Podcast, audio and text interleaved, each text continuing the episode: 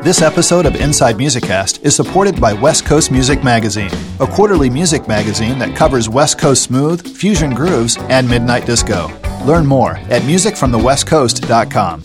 And by Amazon. Now you can support Inside Musiccast by shopping at Amazon. Simply go to InsideMusiccast.com, click on the Amazon banner, and shop. There's no additional cost to you, and the items you buy will help support the show. Thanks for listening to Inside Musiccast and Inside Musiccast Radio.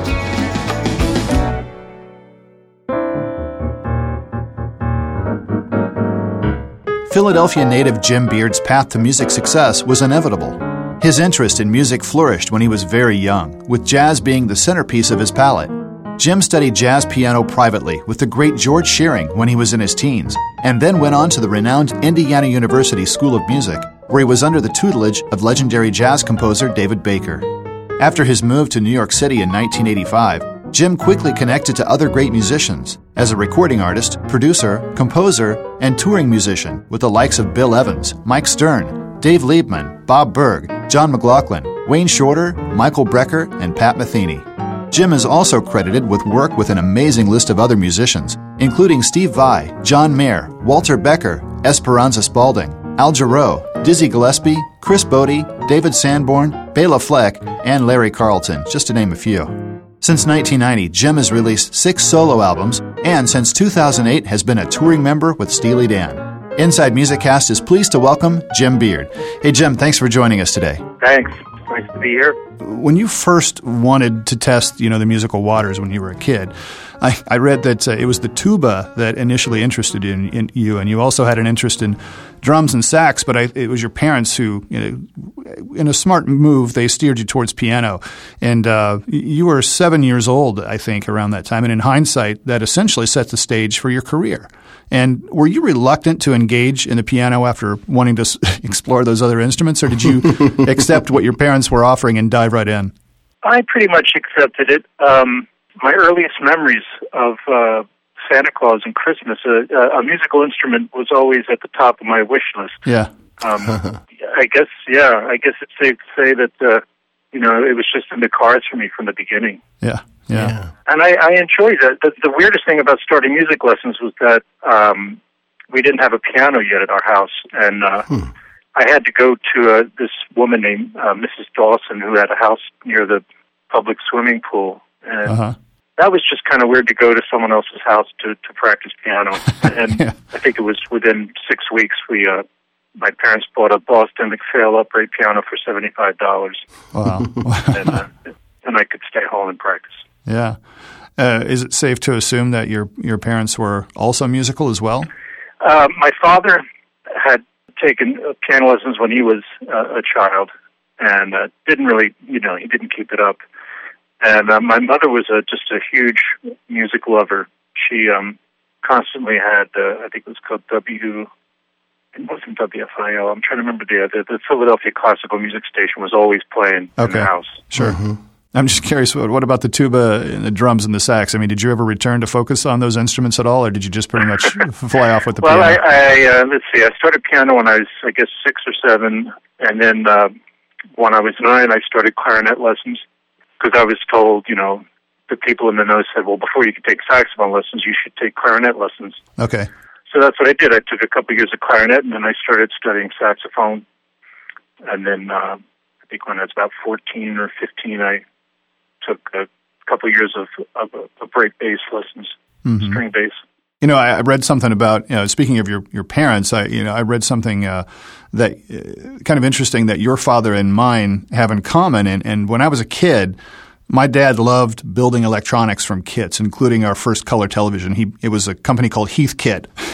And right. Did you follow in your dad's footsteps in the same sort of technological regard? Well, one of my hobbies was radio-controlled airplanes. Oh, cool. Wow, so, of course, I built the plane from a kit, but the electronics were Heathkit. So yeah. I did kind of get into that for a minute. But, yeah, my dad, I remember seeing that television kit spread all over the basement. Yeah. I think it took him at least 6 months to make. I don't know how long it took your dad, but About that, yeah, because they would ship you a new box each week with a different step and a different set of parts. And I remember, you know, I was like 5 years old when he did it, and he would just basically say, check out the resistors and hand me the one that has yellow, orange, and brown, you know. And so I'd sift. Yeah, I remember that too. Yeah, actually, yeah. I'd sift for that one and hand it to him, and I thought I was, you know, really doing a great job of helping him out. Did it work? It did. The TV worked. Way to go. So anyway. Hey, hey Jim, you know, your music education is pretty advanced, especially at a very early age. In fact, you were already, you know, diving into arranging and for jazz piano even as a teenager. And you studied under George Shearing, who was amazing, a British jazz pianist, but studying under him too. But with such an advanced education at a very young age, you know, was your vision, I guess your path was already in career. It was already being laid, right, at that time. Yeah, I just had such a strong love for music. I mean, of all kinds, too. I mean, if I had a sick day from school, I'd stack my turntable up, and it would be, you know, maybe a record of Chopin Etudes, followed by Elton John, followed by Earl Garner, followed by Chick Corea Improvisations, followed by, you know, Hocus Pocus by Focus. Right. Yeah. So I took an arranging class in high school, and just, you know, we had to do an arrangement for the concert band, and that was in, I guess, about 11th grade. And then the music teacher at my high school actually asked me to be the jazz band director in my senior year. So, you know, I mean, and people were kind of approaching me to do things as well. Mm-hmm. And I started messing around with composing. I have I still actually had the old music notebook with songs that I was coming up with, and yeah, it just all felt like it was something I wanted to do. So you never really considered any other really career path, did you? Not really. Okay. I guess I was lucky being the youngest of three children, because and you know, lots of people say, you know, the parents make most of their mistakes with the older kids. And my older brother had wanted to be a music major, and basically my parents said, no, you're not going to do that, you're going to study engineering. And well, he never finished college and took a few $100 in a backpack and disappeared to Europe for a while. So I think when I came along and I said, yeah, I want to major in music, they were like, yeah, you're going to major in music. You were the last hope that they had, right? Right. Well, you know, as a side note to your studies with George Shearing, you know, me and Rick, we understand that Natalie Cole was actually enrolled. Was it in the same workshop there, Jim? Well, I went to Chautauqua 2 years in a row, to study with George in the sort of master class format before I started studying privately with him. And the second year, yes, Natalie Cole was in that class. Wow! Did you ever have any chance to work with her in any capacity at all? Did you? No, I never have. That never happened. Yeah. But I mean, I think, you know, just the way George plays, and you know, I was exposed to him when I was 14, quite young. But I mean, his whole approach to playing piano is very much, he's very much into arrangements and kind of like theme and variation interpretations of songs, and that had a pretty strong impact on me. Wow, cool. You know, on the same topic regarding George Shearing, I once read something about a pretty stark memory that you have of him when you were, I think, 15 years old, and you volunteered to be critiqued playing a song by Benny Golson called Whisper Nod, and you described, you know, the outcome as being ripped apart. What happened, and why did he rip you apart? Well, yeah, it was the end of the week of classes, and the last day he was asking people, you know, to if they want to come up and play with his rhythm section, and I got up the nerve to do it. And I mean, basically what happened is he's blind. He didn't see me. Okay. And I was the youngest one in the class. Everybody else in the class was professionals in their 20s and 30s. Wow. And even older. And so he just assumed that I was one of those. Wow. And then he pointed out lots of things that he felt I was doing wrong. Right. And he was absolutely right in what he was saying. Right. But after that, one of the people in his class told him, you know, informed him that I was 15 years old. Yeah, and he felt, then he felt he was too hard on me. He was too, I think he felt some kind of regret, mm-hmm. which is when he then said, if you ever come through New York, come to my apartment and we'll do private lessons. Yeah, and then I think you did, and I think didn't you study with him for like 3 or 4 years? Oh yeah, I would get one of my parents to drive me up there at least once every couple months. And I would go see them even when I started university. I'd come back on breaks and I'd go up and see them. That's when I first got to meet Fred Hersch. Was one of the times I was with George, and he said, do you mind if I call this young piano player? I think he's really marvelous, and we could do some piano duets. And he said his name is Fred Hersch, so gave him a call, and that was my first introduction to him. Wow, that's cool. And also one of my favorite George Shearing stories is we finished the lesson, and he says, before you go, I want to play something. And I said, okay. So we go into his music room, which was completely dark because he doesn't need lights, and he had all these file cabinets with his records in them, and they're all labeled with Braille. And he's feeling around, and he pulls out this record, and doing all this stuff blind, put it on the turntable, started, and it was Heavy Weather Report. Okay, yeah. Ooh. Yeah. And he says, I just think this is the most, wonderful music. He was such an English gentleman, and yeah. So many traditional sort of conservative things about him. And then mm-hmm. for him to just introduce me to Weather Report was an interesting experience. Kind of on that note, and this goes backwards just a little bit, when you were 13, you received an album by the Thad Jones Mel Lewis Jazz Orchestra called Potpourri, and that also had an effect on your overall outlook on jazz. And I think, from what I understand, it was sort of an eye-opener for you, so to speak. And tell us what you heard on that specific album that sparked you and turned your ear to jazz. Yeah, my brother gave me that album, and I think, I was in the junior high school a jazz band, and we were, I don't really remember what we were playing, but it was, a lot of those cranked out commercial, publishing company charts that aren't right. really that great. Right. And stuff that's designed for, junior high school kids. So just to get the Thad and Mel recording was, it was just like this door just opened. I was like, what is this? It's just so lush and rich and mm-hmm. and dense and swinging and joyful with the solos, and it was like, oh, okay, that's what this stuff can sound like. Mm-hmm. And he's just such an incredible arranger. So that's probably another one of the seeds that sent me on a certain direction. Mm-hmm. Very cool. Yeah. Hey, in the '60s, you grew up in Philly, and which from a musical perspective, it's such a significant town when it comes down to influencing music. Even though you were, headed down a musical path that included, that steady diet of jazz and classical instruction, did that Philly sound also have an influence to you? Were you aware of that Philly sound? Probably the Philly sound that had the most influence on me was the Philly Motown.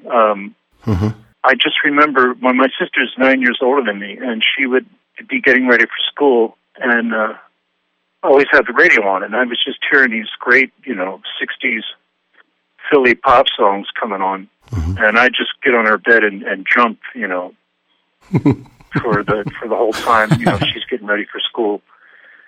And so, even though I, later I was studying and pursuing, I guess you could call it serious forms of music, genres of music, right. classical and jazz.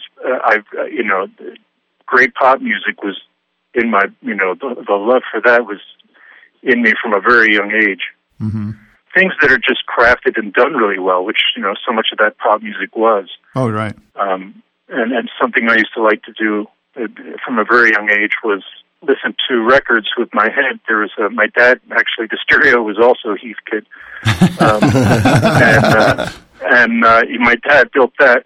And at the time, it wasn't true stereo. The one speaker was sort of in the hi-fi cabinet that was on the living room floor. Uh-huh. and the other speaker was kind of up in the ceiling on the other side of the room near the bathroom. So I would just lay in front of the speaker that was on the living room floor and listen to Herb Albert, Tijuana Brass, Whipped Cream and Other Delights, and, sure, and just always like with some sort of fantasy in my head going on, like strange things, like I was in the band and I was playing the marimba with the mallets in my feet, just very strange images and fantasies. When you think of Philly and you think of the sound, especially the soul stuff, I'm just looking at some of the artists, like Stylistics, the Spinners. I mean, even Todd Rundgren was there, and Todd's great. Patti LaBelle. I mean, it's such a mix. You've even Hall & Oates, of course. It's just just an amazing city. Everybody just takes a close look at what Philly really spawned. It's pretty amazing when you think about the influence that they've had, on music overall. Wouldn't you agree? Yeah, absolutely. Jimmy Mack, when are you coming back? That was the radio station WFIL, and I remember I was in the car, we're riding somewhere, and the song played, and my sister absolutely loved that song so much she was hopping around the car, and the DJ came on and said, "Well, that's our number one song for the day, so we're going to play it again." That's awesome. They played the song back to back, and then she just had another fit. Well, I don't know if you know this, but Eddie and I are based in Indianapolis and just up the road from Indiana University, and I wondered how a Philly kid ended up at IU. Well, I applied to several schools, and I was accepted to all of them, and the way I remember it is that I got a map out, and IU was the one that was furthest from my home. So that's how it works. I picked Indiana. Yeah, I just I was ready to sort of get going and move on, and I think I just thought that the more physical distance, the better. Yeah. That's great. And make your parents think twice about visiting you. That's right. Exactly. He's too far away. Well, you made a good choice, because IU's School of Music is obviously world-renowned, and you studied jazz under the tutelage of the great David Baker. And, of course, you studied classical under John Ogden. And, living here in Indiana and, staying into the music scene in this area for many years, David Baker's name alone garners such instant respect, especially still here in this area. So tell us about your experience with David and the most important elements of his teachings that, you've carried with you throughout your career. Oh, boy. Where do you start? Yeah, right. Exactly. Yeah, right. Well, he was on sabbatical my freshman year, so he only kind of popped through. I remember meeting him. Yeah, he was this missing legendary guy for one whole year, and Dominic Spira had taken over as the head of the department for that year, and then he was back for my second year.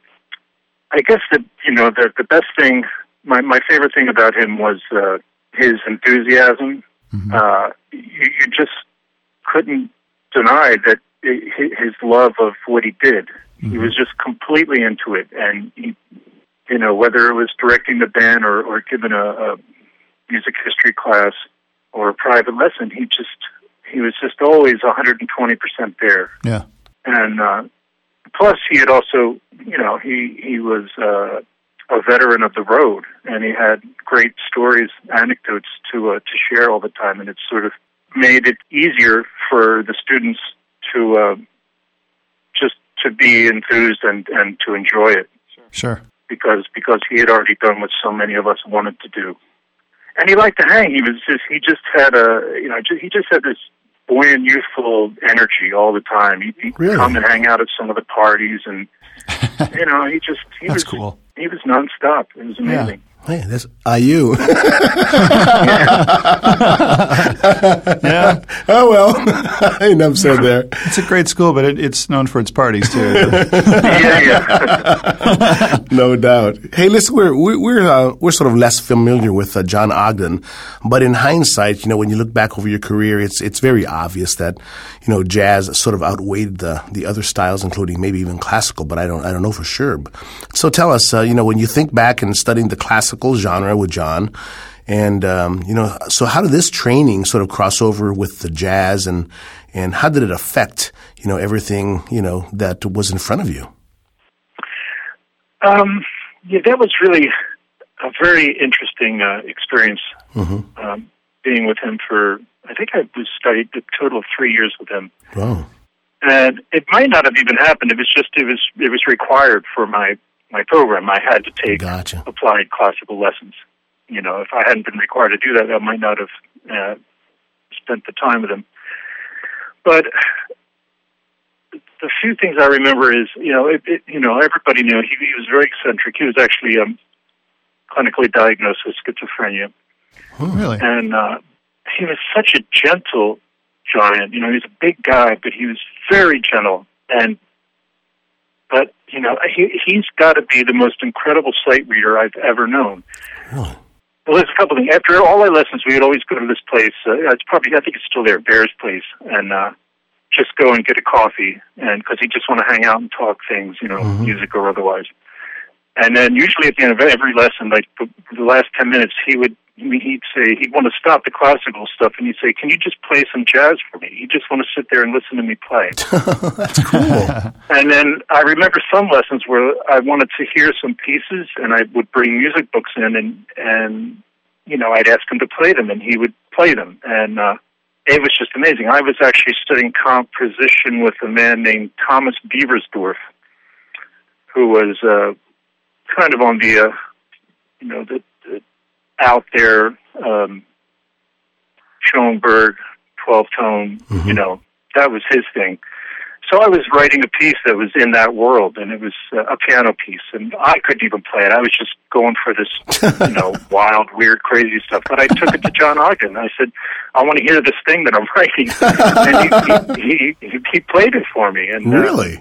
Yeah, it was just really something. But he was so eccentric. I mean, sometimes I'd come in, he'd still have his pajama top on. He never really kind of finished changing in the morning. Yeah. So let me ask you about that composition that you played that was beyond your dexterity or your abilities of playing it. So when he played that piece for you, was that intentionally what you wanted to hear as to what you penned? Could you hear it in your head?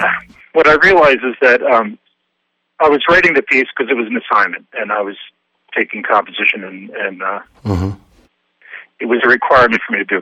I think what writing it and hearing it played galvanized for me was that it just reassured me that kind of music is not my cup of tea. And it's just I think I realized then that I prefer my music to sound like music. Yeah, exactly. Yeah. I don't like my music to sound like a science experiment. Right. Yeah. Mm-hmm. That's funny. Well, you know, your Steely Dan bandmate, John Harrington, he's been a guest on our show a few times. And, you know, Eddie and I, we love John. He's one of our favorite guests. And but the two of you go way back to your time at Indiana University. Is I think you guys were in a band together that played mostly in bars, you know, tunes by Stevie Wonder, Prince, Earth, Wind & Fire, a lot of funk, soul, and pop, you know, dance music. But not only was John in this band, but you've also had some, you know, other amazing guys like Kenny Aronoff and Chris Bode in the mix, and you know, some amazing talent. So I don't know why I've never bothered to ask John about this band, but tell me a little bit about your experience with this and working with, you know, such talented musicians at you know, while you were there in college. Okay. Well, I got my first Fender Rhodes. I begged my parents to get me one. I guess I was around 14, uh-huh. and I can thank Herbie Hancock, Thrust, Headhunters, for making me absolutely need to have a Fender Rhodes. Yep. And then when I got to college at IU, that might have been my second year, I bought Luke Gillespie's, his used Hohner D6 clavinet. Okay. And still my, you know, it was Herbie Hancock, Headhunters, Thrust to thank for that. Yeah. And then I think it's between my second and third year at university, I worked on a cruise ship just for the summer. That's right, yeah. And we were based in Miami. You know, we were in Miami every Saturday. There was one of those really big music stores down there. I can't remember the name of it. Yeah. But we would, some of us would just go to see what's in the music store. And they had a Krumar string machine one of those Saturdays. And I played it, and it sounded like the string machine on Herbie Hancock, Headhunters, Thrust, and all that. Yeah. So I took all the money that I'd saved up to that point in the summer and bought the Krumar string machine. Awesome. So I had this, you know, a setup in my apartment that was, you know, the Rhodes, the clavinet, and the string machine. So I guess it was going into my fourth year. I went to IU for a total of 6 years. This band was being formed, and they asked me, they knew I had this gear if I wanted to play in it. And they told me who's in it, you know, John, and John agreed to do it. And they said, Ken Aronoff's in it. And it just sounded like a great idea to do it. Because, you know, since I was in high school into my first years in college, I was just a real jazzer. You know, that's all I listened to. It's all I practiced for hours upon hours. And, sure. And, but all during that, I was what I like to call, you know, a closet pop music appreciator. Mm-hmm. So, you know, this became the opportunity for me to sort of come out of the closet. And we were doing Motown stuff and Earth, Wind & Fire. And, yeah. And it also just taught me that, you know, I think it just, you know, a lot of serious music students can... If you're not careful, you can get sort of a snobbish attitude, you know, and have a very high regard for the particular niche that you're studying. Right. And but some of these songs, which are just, you know, a lot of them are simple groove type tunes, and mm-hmm.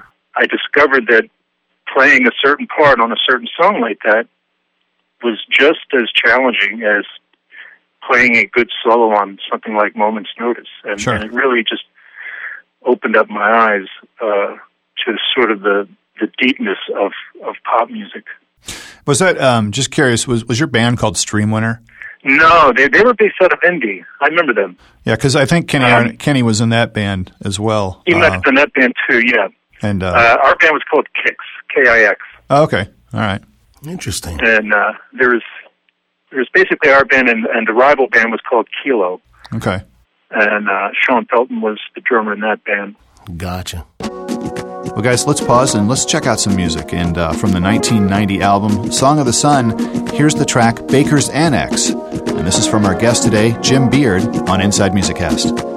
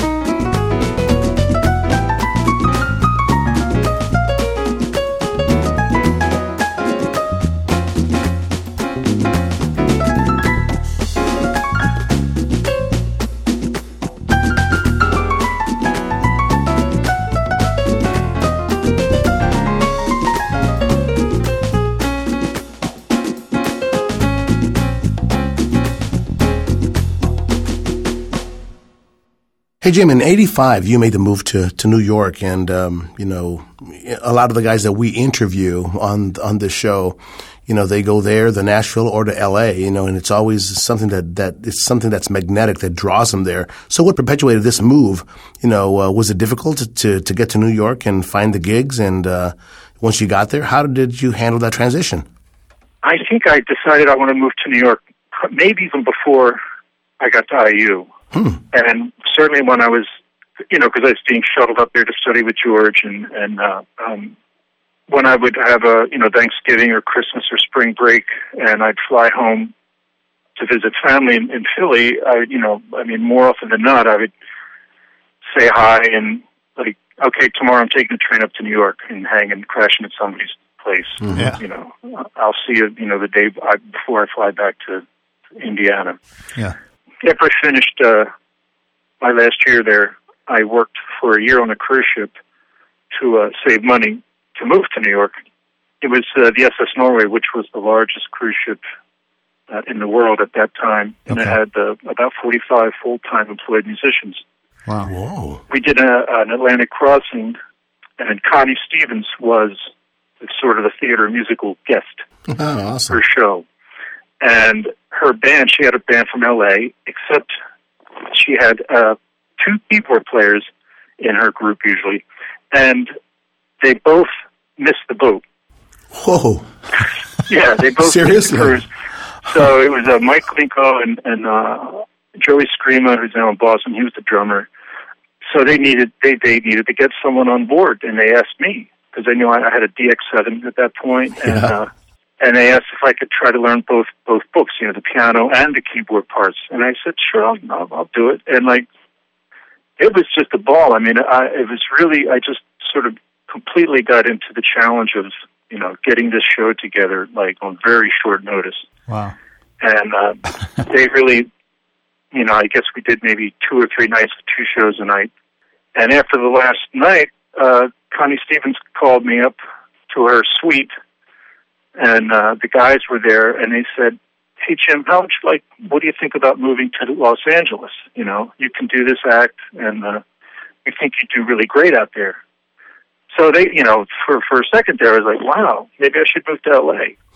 And but then I thought about it some more, and I said no.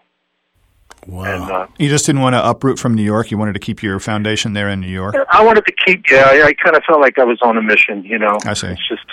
Yeah. It was just in my thinking for so long. It just seemed like I had to do it. But I mean, when I got to New York, I practiced what I call the yes policy. I just said yes to absolutely everything. I had to get money. I said yes to every jam session invitation. I accompanied tap dance classes. I played for Broadway auditions, sight reading for the singers. Club dates, bar mitzvahs, you name it. I just basically said yes to everything. Amazing. Right around that time, when you're making that transition, you had your DX, and it was funny. Today on Facebook, somebody posted something. I think it was regarding James Newton Howard and Friends, the old, the classic album, with the guys from Toto, and they were talking about the synths, about the GS1 and the DX and the FM, synthesis that Yamaha had just developed, And what did you think of when you got your hands first on that DX7? Didn't it change everything? Because, I'm a keyboardist too, but I remember when I got my first DX also, it changed everything, the whole industry.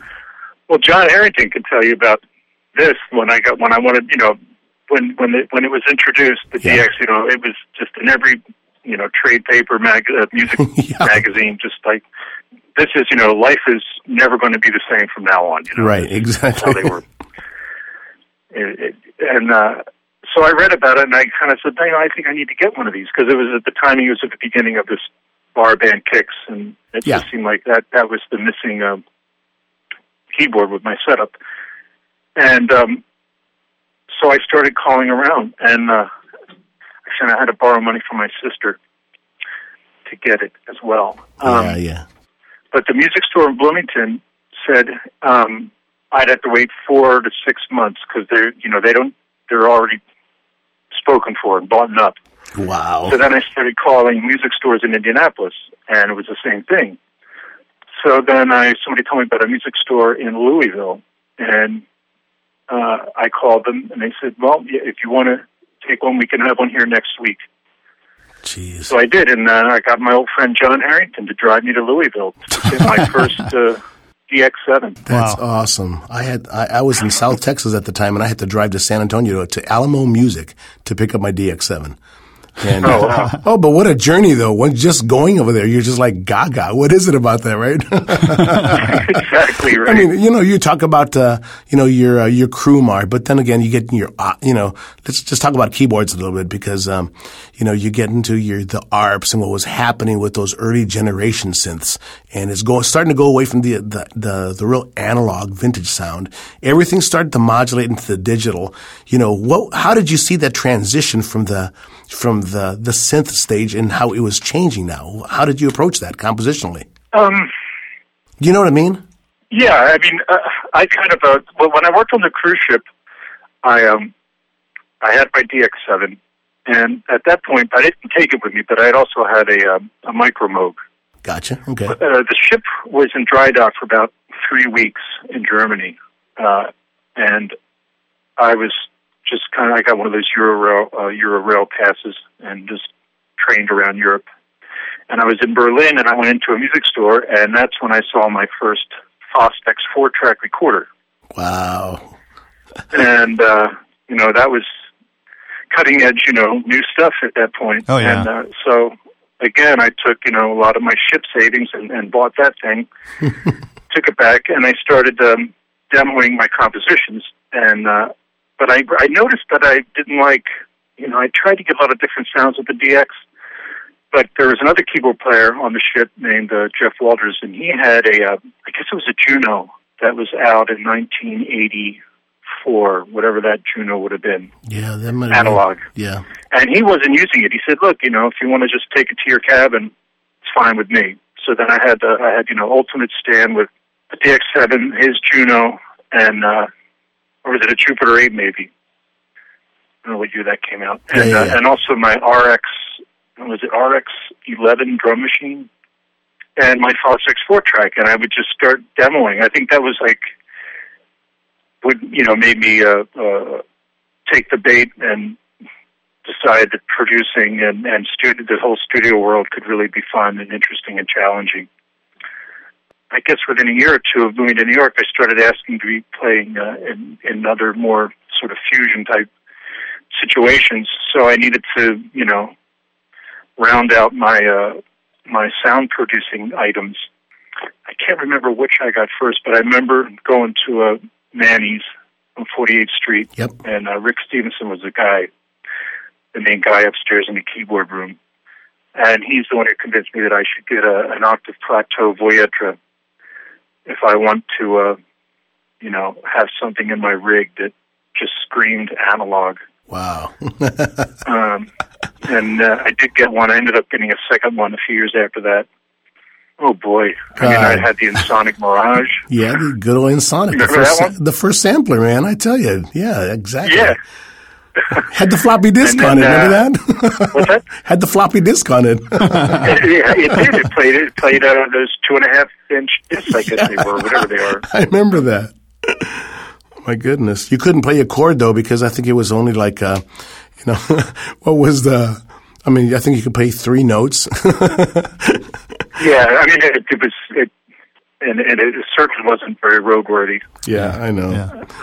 I think the sample I had after, I lost that one pretty quickly and moved to the Casio FC1. Yeah, and the FC10 and 20.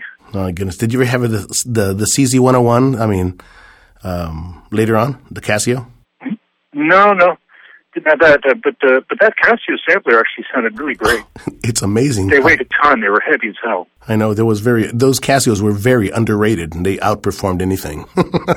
They were great. I still have them. I mean, I don't know if they were, but I still got them in my studio. That's interesting. And then also around that time, I was doing work on two of Michael Brecker's solo albums, and he said, "I have this extra Oberheim expander. You want to just take it?"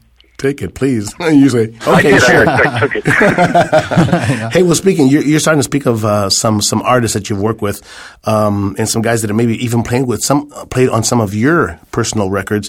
But me and Rick want to take a little diversion here and talk about a little bit about your solo projects, because as everybody knows, they read you on the liner notes for a lot of bands, such as Steely Dan, but they should also need to know that you have a quite collection of your personal work. So, if you don't mind, me and Rick are going to bring up a couple of a few of your solo albums, and then you just give us a little bit short, brief commentary of those projects, and fill in some color there for us, okay? Oh, okay, sure. So the first one, of course, your very first solo album was in 1990. It's called Song of the Sun, featuring Wayne Shorter and Walter Becker. In fact, you just mentioned him. And other musos, I mean, these huge monsters. John Harrington was on it. Anthony Jackson, Dennis Chambers, Kenny Aronoff, Mino Sanello, and even Toots Thielsman, who as you probably heard, he passed away. This, I think, just was it a couple days ago? Yeah, I think it was a couple days ago. Of course. Yeah. I mean, yeah. What a tragedy. What a sad. We were all, really sad about that. But tell us about that recording in 1990, Song of the Sun, would you please? Oh, well, it was pretty ambitious. It was for CTI Records. This was back when there were actually record companies, and they actually gave record deals with good recording budgets. Yeah. That doesn't happen anymore, but in 1990 it did happen, and I had worked for Creed Taylor on a couple of other projects of other records he had, because he was sort of in a comeback period for CTI around that time, and I had all this music I was writing and demoing, and Michael Brecker was recording some of that music on his records, and I just had a whole bunch of other music, and I just put together a proposal for Creed Taylor, and he said, yeah, and yep, he said, okay, I'll sign you up, and let's just start this record. So, I mean, it was really a fantasy record for me. I really thought, like, if I could pick three soloists of my dreams, who would be the three musicians I would want to speak on my music, and the three were Wayne Shorter, Michael Brecker, and Toots Thielman.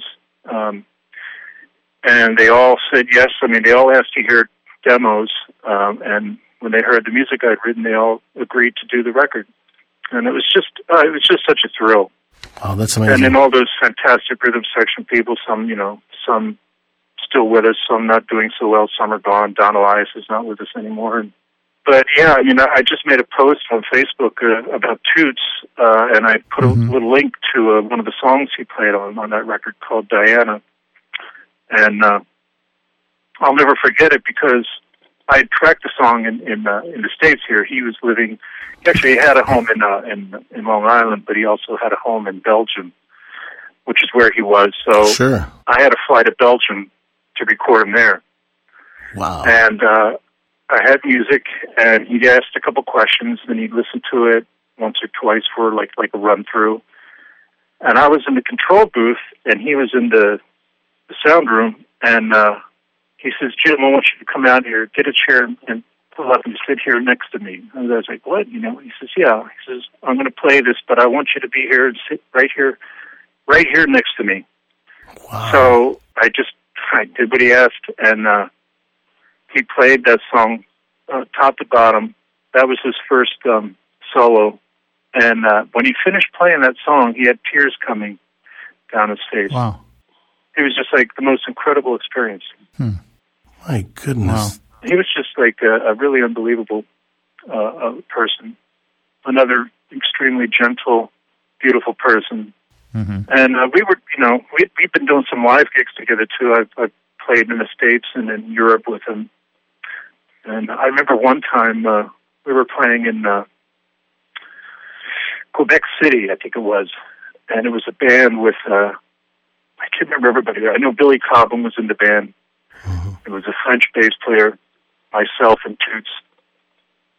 And we were on an intermission going to get a coffee break, or walking down the alley behind the venue. Sure. And Toots sometimes would have little respiratory problems. He'd get like phlegm. I don't know if it was actually full-blown asthma, but he would, he'd kind of be hacking and wheezing sometimes. And he says, Jim, I want you to... do me a favor now. He says, I'm going to lean over, and I want you to hit me on my back as hard as you can. He says, no, don't be afraid. I really want you to do this. I want you to hit me on my back as hard as you can. Wow. And so I did, and he kind of coughed, and he got this stuff out of his lungs. Wow. And that was something I'll never forget. Wow. But I also realized that he did ask me, I was, very thin guy. He didn't ask Billy Cobham. I don't think he would have survived it if he had asked Billy Cobham. Right. So anyway, but that whole record was just really a joy to make, and it was I think it was fairly well received as well. Yeah. Yeah, I'm just so glad that you're. I'm so saddened of what just happened a couple of days ago, but I'm just so fortunate and glad that you're talking to us about Toots, because not everybody gets to play with a legend like this guy. And, sometimes the music doesn't you get the artists, the players, the instrumentalists to fit you what you're writing. And it doesn't happen like this for every artist. And so I'm just really thank you for those comments. That's really cool. Let's move on for a couple albums. Let's put two together. First is Lost at the Carnival, which was, of course, voted one of the top 10 new projects and in Jazz's magazine back in 95. And also in 97, you had Truly, which was also, it took that same honors from Jazz's. The first one was really, really cool. You even had Bill Evans, I think, playing on this. Talk to us about this album, Lost at the Carnival. It's got some neat bass lines on chunks and chair knobs. Awesome track. Yeah, I would have to say that,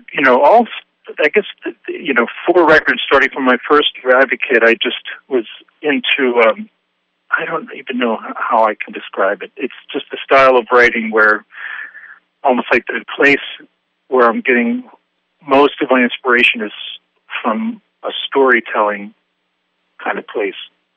Like with everything I would write, I would imagine it to be sort of like a soundtrack to a character or a soundtrack to a strange short little mini movie, and how do these people act in the movie, and what does this character wear? How do they walk? Are they happy? Are they sad? Are they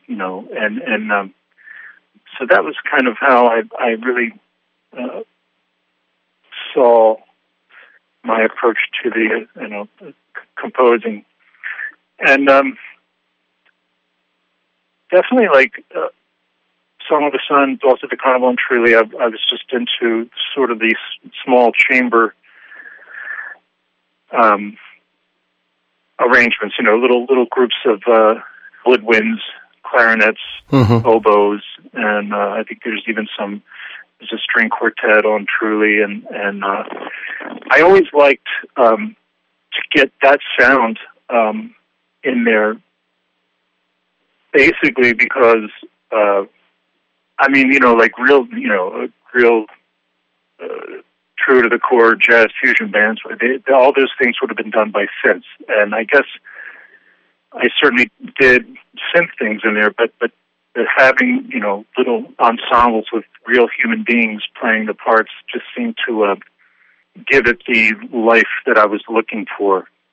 Yet, I kind of feel like Lost at the Carnival was a reaction to Song of the Sun, and Truly was a reaction to Lost at the Carnival. Yeah. What was on MTV and so much at the time, and the music that was really being sort of shoved down everybody's throat at that time was rap and hip hop, and a lot of sort of what it would seem to me to be sort of like anger based music. People producing tracks that felt mean and angry and harmful and resentful, and like on Truly, I remember it was just I made it a challenge for myself to use a lot of those sounds and a lot of those production techniques, but to try to have it be more joyfully oriented, I guess I could say. More fun, more positive, more positive feeling than negative feeling, I guess, is what I'm trying to say. And, Jim, there's something I've noticed about a lot of your music. when I've listened, guys, I've listened to all of your albums, and you kind of at times, and actually maybe more often than not, you throw like a very lighthearted, whimsical sort of, feel, whether it comes in the form of what you do instrumentally or with it, if it's sound effects or if it's using like spoken word or samples. You tend to have like sort of a whimsical approach in a lot of your work. Yeah. I never bought into the concept or idea that humor will degrade your music. Mm-hmm. Humor will make your music less serious. I don't mm-hmm. believe that. Mm-hmm. Humor is just one of a whole bunch of emotions. Sure. Yeah.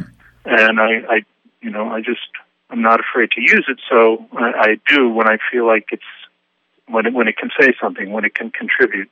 And I think sometimes I used it because I a part of me knows that writing something maybe a little bit more complicated, a little bit more advanced, harmonically, maybe form-wise, difficult sort of changes maybe here and there. And so I'm already trying to like create my own antidote to it. I'm trying to I'm second-guessing everybody. I'm saying like, see, I already know it's like this, so. I'm gonna throw this in there just to show you that I know.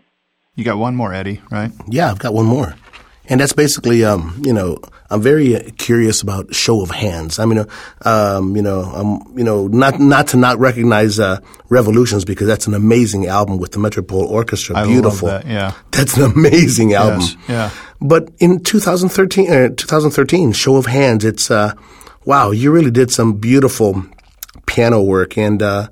And you had, you were playing tunes from, Willard Robinson, Wayne Shorter, Dizzy Gillespie, Guy Wood, Fats Waller, and wow, what a beautiful! I actually was playing that album today at the office for my staff, as they were working. We were playing this thing, and they just said, "Hey, who is this? Who is this?" And I said, I'll tell you after I'm done. Wow. But we enjoyed that at the studio. But I just want to talk about, there's one track, Old Folks, by Willard Robinson. And it's so complex. It's beautiful. How challenging was this album for you, as you were playing other people's compositions? Well, I guess I've been threatening myself to do this record for 4 or 5 years before I actually made it. Mm-hmm. And I think what sort of pushed me over the edge was a lot of people just said, Jim, you really need to make a solo piano record. Like in 2009 and 2011, I was doing a lot of these solo extended piano introductions and Steely Dan concerts, and kind of doing a lot of similar things to what you hear on that record, but in front of, 6,000 people in an audience, and people were liking it, and then everybody just kept saying, like, you need to do this, you need to make a record. So I finally bit the bullet and went to Yamaha, picked out a piano, and took a couple of days up at the carriage house and recorded it. And whenever I was just by myself, time off, I always enjoyed playing piano and like kind of messing around with ideas and arrangements, and George Shearing obviously is a huge motivator and inspiration. A couple of tracks, or more than a couple, are very much in honor of him. I'm tipping my hat to George, especially the United States National Anthem, because I don't know if you ever heard his record called My Ship. George Shearing. It's a solo piano record that he made. Okay. Which, to me, I think is one of the greatest solo piano records ever. Wow. My Ship. Yeah, check it out. Right. Writing that down. So, To Anacreon in Heaven, yeah. I mean, that's to me, what I was trying to do with that was, I said, okay, if George was going to do this, what would he do? And also sort of like the theme and variation thing with Old Folks would be something like he would do. Mm-hmm. And I had a few songs, originals, that were laying around and seemed like they would work for solo piano. And well, I definitely recommend to our listening audience, get your hands on Jim's work, and don't forget that the album 2013, Show of Hands, it's a beautiful piano album. Everybody will enjoy it. Well, hey, Jim and Eddie, let's take a break and let's check out a track from the Revolutions album from 2008 that, of course, Jim collaborated on with Vince Mendoza. And this is a track called Trip and features the Metropole Orchestra. From our guest today, Jim Beard, on Inside Musiccast.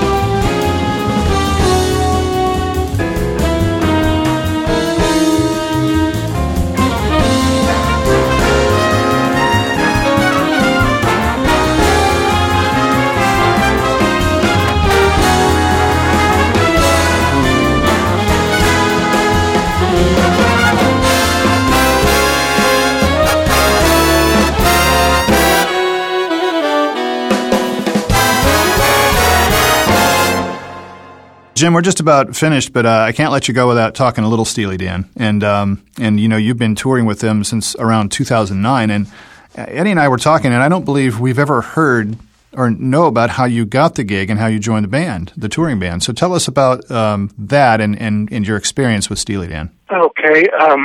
Well, I had met both Donald and Walter years ago. Mm-hmm. Walter was making a solo record, his CD called Circus Money. Yeah, that's a great album. I think it's a very, very nice CD. It is, yeah. And I guess they had the rhythm section they were tracking. It was John and Keith Carlock, yep, and Ted Baker was doing keys, but they realized that with the way the music was, that they really wanted to track with two keyboard players. Okay. So John and Keith, I think they recommended me, and Larry Klein also had known about me, who was producing that record. But I was on vacation in the Caribbean with my family and my kid's grandmother. So I got a call saying, like, can you be at Avatar tomorrow at 2 o'clock to record on Walter's record? And I was like, oh, at least it's great timing. But I said yes. I explained to my family. I said, look, I got to do this. This is just, you know, something really important. And I can kind of spend the rest of the vacation with my family. So I flew to New York and did the tracking and then subsequently some overdubbing for that record. So that was my first sort of personal work experience with one of the Steely Dan brothers, Walter Becker. Right. And then we jumped forward to 2008, and I got a call from, I think John may have called me, and then I got a message from their manager saying that they had just a week of gigs in November of 2008, and their keyboard player at the time, Jeff Young, had another commitment. He was also working with Jackson Brown, and he couldn't make this week of gigs, and they wanted to know if I would... if I could, you know, sub, if I could do those gigs. It was all some East Coast dates. And I said, absolutely, I can do it. Wow. So I got their set list, their, you know, the book of tunes they were working with. And that was a very unusual feeling experience. You know, I started playing the songs, and I felt like I knew them all already, because I knew their music, and so I'd be playing to a song, and I'd say, man, oh, I love this song, this is such a great song. Mm-hmm. And I get to the next one, I'd say, oh, man, I love this song, this is such a great song. And I get to the next one, the same thing. I mean, it's such an incredible catalog of music. And it felt like it was like no effort at all to quote-unquote, learn the music. I really did feel like I already knew it. So anyway, the week of gigs went pretty well. I suppose it went well, because 2 months later I got an email asking if I'd be available to do the 2009 World Tour. So I don't know, all I can say is that I guess Donald and Walter liked what they heard on that week of gigs. That's awesome. And decided to make a change. And that's that. That's fantastic, and you're still enjoying it. You've got another tour coming up in October, and I think you've got the gigs at the Beacon coming up, right? Yeah, we got I think at least 10 dates at the Beacon. Yeah. Wow, yeah. And a couple of other upstate New York gigs before that. Mm-hmm. No, I still love it. It's just I just never get tired of the music. Yeah, I'm really it's just really classic, timeless, great music. Mm-hmm. We were playing Monte Carlo. I think this was in 2009, and. Julian Lennon was at the show, and he came back to our dressing room afterwards, and he walked in and he said, there's three things, and only three things. He said, there's Keith Jarrett, there's the Beatles, and there's Steely Dan. That's beautiful. That's great. I would agree. I mean, there's never a bad time to put the needle on a Steely Dan record. It's just, you know, and it doesn't matter which one. You can pull any of them out, and they're just they all just work. I mean, for me anyway, any time of the day, it doesn't matter what mood I'm in. I can listen to Steely Dan. No doubt. Yeah, absolutely.